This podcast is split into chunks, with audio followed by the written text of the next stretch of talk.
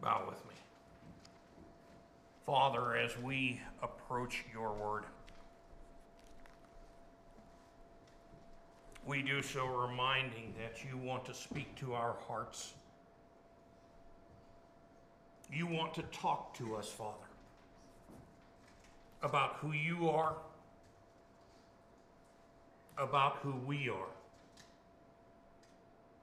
I pray, Father, we would listen. We would hear. And we would see what you have for us today in your word. And Father, I pray this in the precious name of Jesus Christ our Lord. Amen.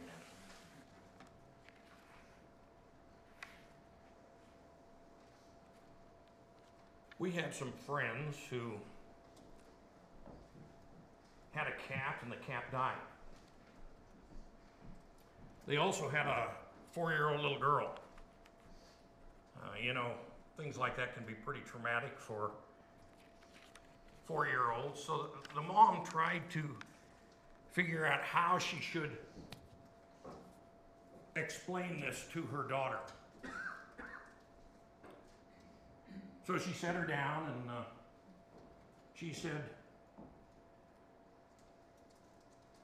Tabby's in heaven now. This little four year old girl, she looked back at her mom and she said, What would God want with a dead cat?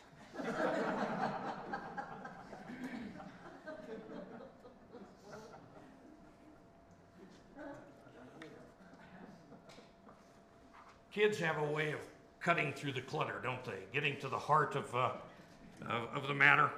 They look at what they know, and then they put everything into perspective given what they know. What is it you know? What is it you know for sure, without a doubt? And what difference does what you know make in your life? John brings us to this exact focal as he closes out his letter. Right down to what you and I, as believers in Jesus Christ, know and the difference it makes in our lives. Think that through. John wants us to realize that Christianity is a knowledge based faith. Now, that may rattle some of your preconvictions, preconceptions. I understand it runs counter to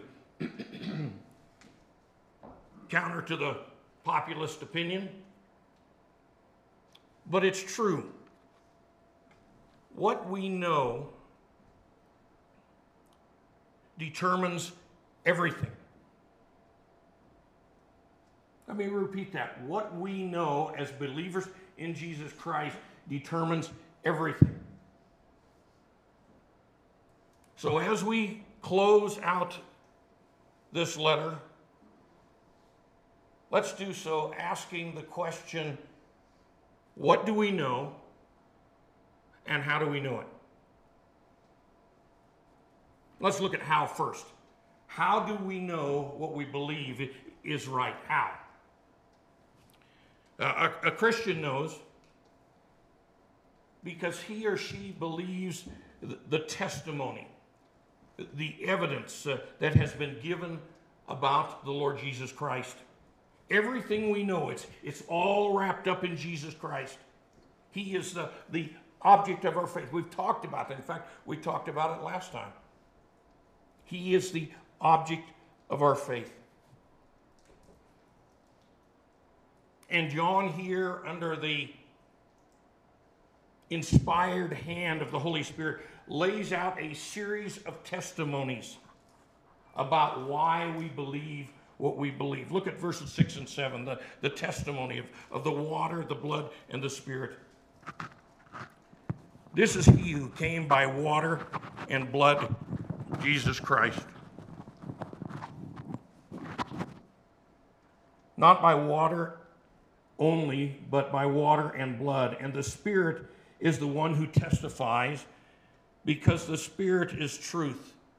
For there are three that testify the Spirit, the water, and the blood.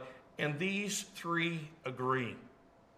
Three testimonies as to why we believe what we believe, as to how we believe what we believe. The water here is the water of Jesus' baptism.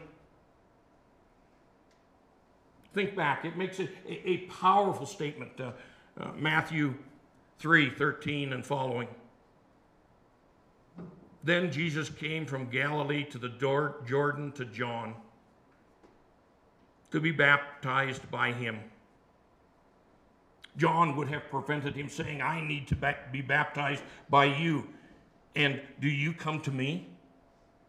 But Jesus answered him, Let it be so now, for thus it is fitting to fulfill all righteousness. Then he consented.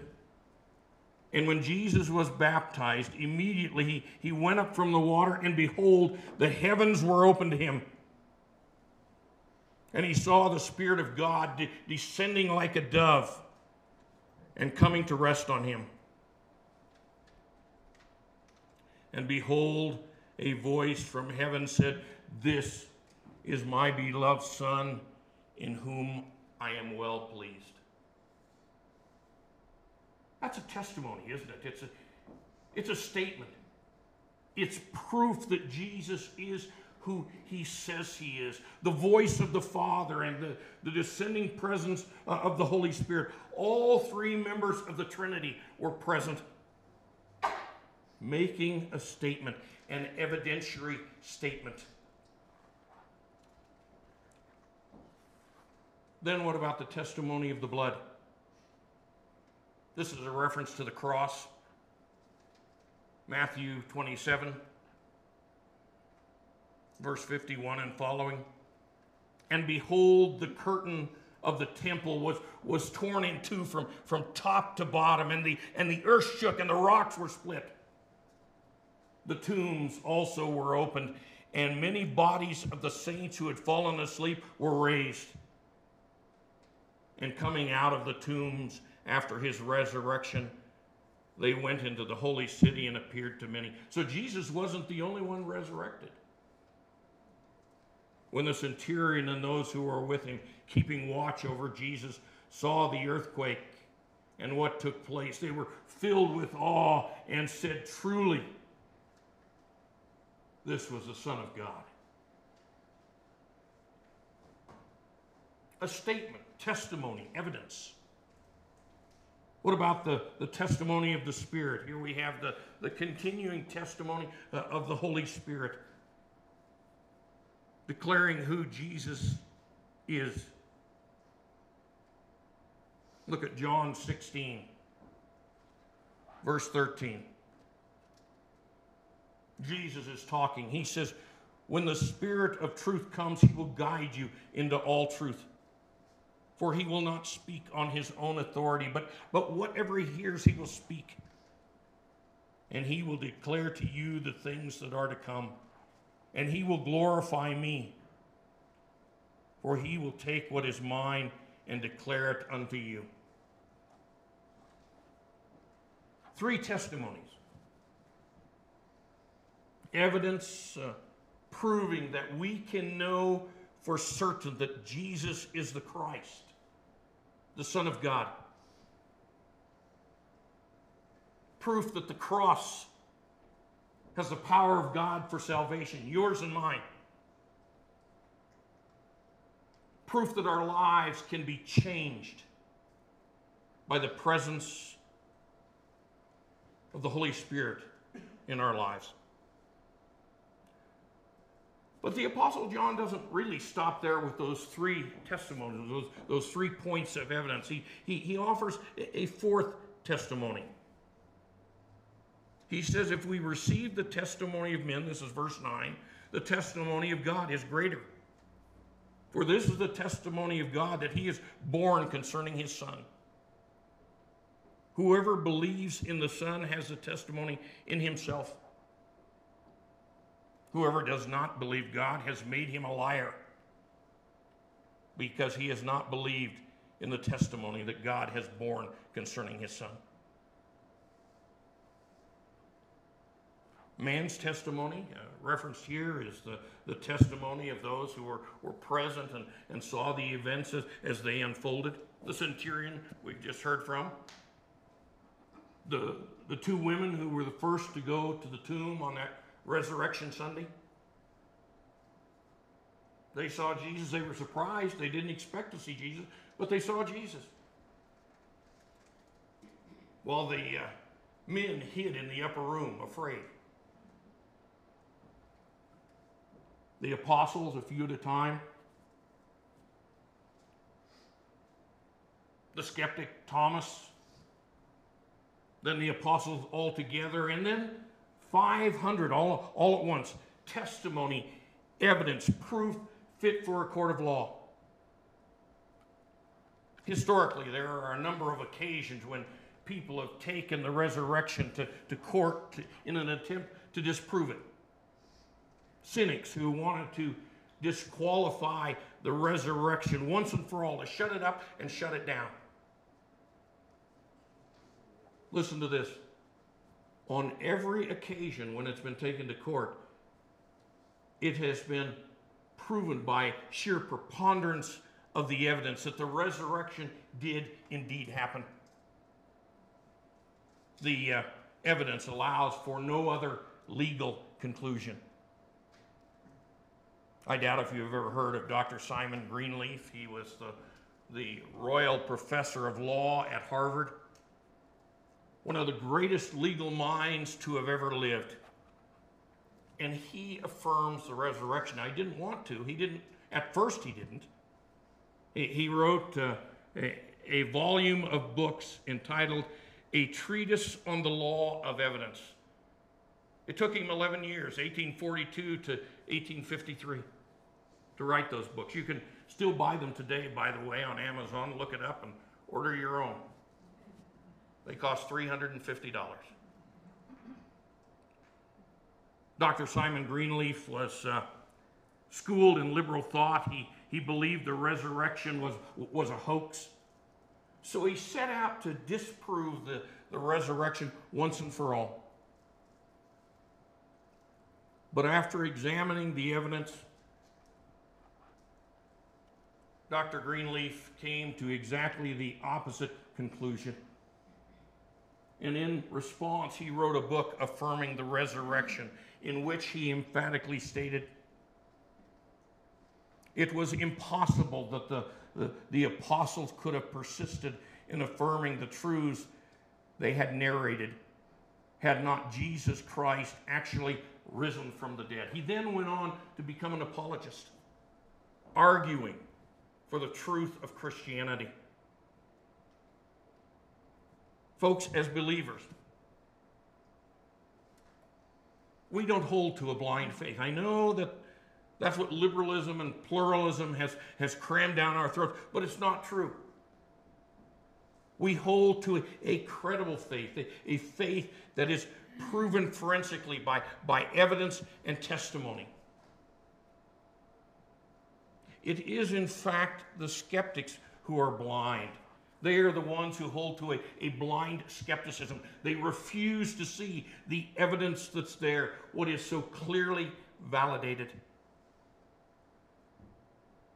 Christianity is built on a faith that is proven and knowable. And that's exactly what John is talking about here. How much clearer can it be than verses 9 and 10? If we receive the testimony of men, the testimony of God is greater. For this is the testimony of God that he has borne concerning his Son. Whoever believes in the Son of God has a testimony of God in himself.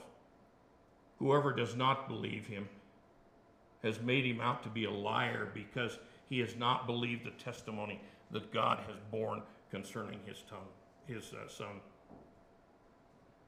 We've talked about how everything pivots on Jesus Christ. He is the, the, the object of our faith. Yes, Christianity is a knowledge based faith. We believe what we believe because it's based on the evidence. But don't stop there. There is yet another proof mentioned in this text. So, in fact, there are five proofs mentioned that we know what we believe is true. This final truth, uh, uh, this final proof is a little more evident, a little more personal. Verse 10 Whoever believes in the Son of God has a testimony in himself. We know the truth of God because of what takes place in our lives. We know because our faith changes us. Once we accept Jesus Christ, a, a, a change begins to take place, a, a, a transformation, a change that impacts our hearts and moves our lives from the, the, the, rule of sin to the, the reign of God. Believers do not become sinless. No, we still sin, but as we submit to God's truth, as, as we obey God's truth, sin begins to lose its power over our lives. There are new hopes and, and, and new desires and, and, and new priorities and, and new expectations all changed by the presence of God in our lives. In his hymn, He Lives, Alfred Ackley says, He lives, He lives. Christ Jesus lives today. He walks with me and talks with me along life's narrow way. He lives, He lives. Salvation to impart. You ask me how I know He lives. He lives within my heart. How many have sang that? What a great song, huh? Salvation is a change that allows Christ to work in our lives, transforming who we are and, and what we do. It isn't some cosmetic religious change. It's a real change with, with real ramifications. Yes, we have proof forensic proof, personal proof, two specific ways, through a variety of means, that we know what we believe is right. Make no mistake, Christianity is a knowledge based faith. What we believe is based on what we know. It's not some hope, not some blind thing. It's an open eyed seeing thing. By the way, I don't know if you noticed, but there's 15 verses here. And in those 15 verses, the word know appears seven times. Seven times. What do you think John wants us to get out of this? John wrote it so that you and I might know the facts. And in knowing the facts, we would realize that the, the truth of God leads to true fellowship, a, a, a true relationship with Him. This is a supposition we started this sermon series with, isn't it? The truth of God leads to true fellowship, a true relationship with Him. And this is exactly what He says in, verse 13. I write these things to you who believe in the name of God that you may what? Know that you have eternal life. How contrary all this is from the populist view of salvation, of God, of Christianity as a whole. Accused of having a blind faith, being, being stupid, being, being slow, being superstitious. This is how we're seen, but it's not true. As a boy, I remember grimacing when somebody would say,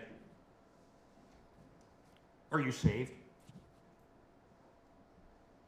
I would think, How can you know until you die? How can you know you're saved until you die? How can you know you're good enough until you get there? How can you know you've done enough until you hand it in? How can I know I have salvation until the process is finalized. Notice where each of those arguments begins. They begin and end with me.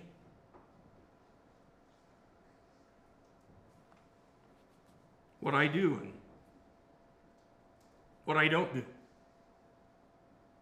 But salvation is not my work on my behalf, it's God's work through Jesus Christ on my behalf. A work proven by a, a preponderance of the evidence. Salvation is all about Jesus, who he is, and what he did. All you and I have to do is accept it. Accept the fact that Jesus Christ died as our substitute on the cross, as, as your substitute on the cross. Salvation is not, not some iffy thing, it's a, a, a knowable certainty. It is a gift given that needs to be received by faith, trusting in God for who He is, for what He did. What we know about Jesus Christ brings confidence uh, to our faith. When, it, when it's not about us, but about Him, everything changes. Why? Because though I may fail, He doesn't. Amen? Verse 14. And this is the confidence that we have towards Him. That if we ask anything according to His will, He hears us. And if we know that He hears us in whatever we ask, we know that we have the request that we have asked of Him. Our confidence is not in and of ourselves. Our confidence is in Him. It's, it's a present knowledge with, with present impact, fully determinative in our lives. All religions except one are works based. We're going to have to earn things. Only Christianity is a, a, a grace based salvation. All the other ones are saying, Am I good enough? Have I done enough? Have I worked hard enough? Am I sincere enough? How can I know? Fact is, if it rests on you, you can't I want you to understand what I'm saying clearly. There are churches heavy with religious trappings all over the state, all over the, the nation, all over the world that do not teach the true gospel. They teach a salvation of works. Do this, do that, be this, be that. And if you do, you will earn your way to heaven. But this is not what Scripture teaches. This is not what John teaches. It's not what John talks about here. I write these things to you who believe in the name of the Son of God that you may know you have eternal life. You can know without a doubt. You can know for certain that you have a secure relationship with the Lord. God has given all the evidence necessary to know that Jesus is the Christ. All you and I have to do is to receive it, to accept it. Question Do you know Jesus Christ? Personally and in a, a life changing way? This is what salvation is, and this is what salvation does.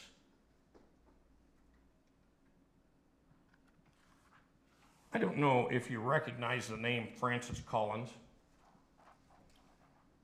You might, uh, given what we've been through in the past few years, uh, his uh, credentials and accomplishments are, are renowned in the scientific community. He headed up the Human Genome Project, a scientist of scientists. He then served as the director of the National Institutes of Health. As such, he was directly over Dr. Fauci. But listen to this. In 2007, he wrote a New York Times bestseller entitled The Language of God, in which he tells his story as, as uh, uh, his work as a, a world renowned scientist and his journey from atheism to Jesus Christ. Though, as a scientist, Collins is uh, thoroughly committed to rational inquiry and the scientific method, God began to speak to him through, through other people and through nature.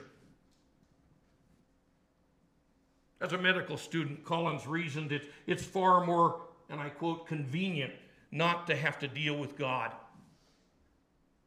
But then one of his patients told him about her faith and asked, What about you? What do you believe? In his own words, he says, I stuttered and stammered and felt the, the color rising in my faith. And I said, Well, I, I don't think I believe in anything. But it suddenly seemed like a very thin answer. And it was unsettling. At this, Dr. Collins began searching. He began looking at things a little differently.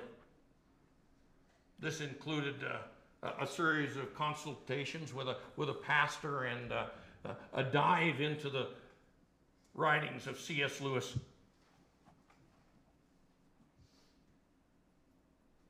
Listen to Dr. Collins' description of his final life changing encounter. I had to make a choice. A full year had passed since I decided to believe in, in some sort of God. And now I was being called to account. As I was hiking in the Cascade Mountains, the, the majesty and the beauty of God's creation overwhelmed my resistance. As I rounded a corner and saw a, a beautiful and unexpected frozen waterfall hundreds of feet high, I knew my search was over. The next morning, I knelt in the dewy grass as the sun rose and surrendered to Jesus Christ. Christianity is all about rational inquiry and the, the scientific method. I, I know the world would tell you something different, but it's not true. It's all about knowledge, factual knowledge, evidentiary knowledge about who the Lord is and how he changes our lives all the way around.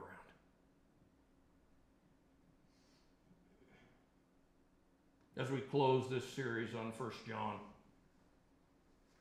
my question is not whether he is the Lord. My question for each of us this morning is Is He your Lord? The Lord of, of your life. It's, it's a huge question, isn't it? A life defining question.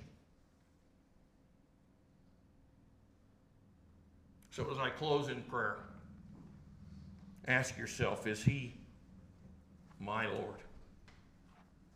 Bow with me.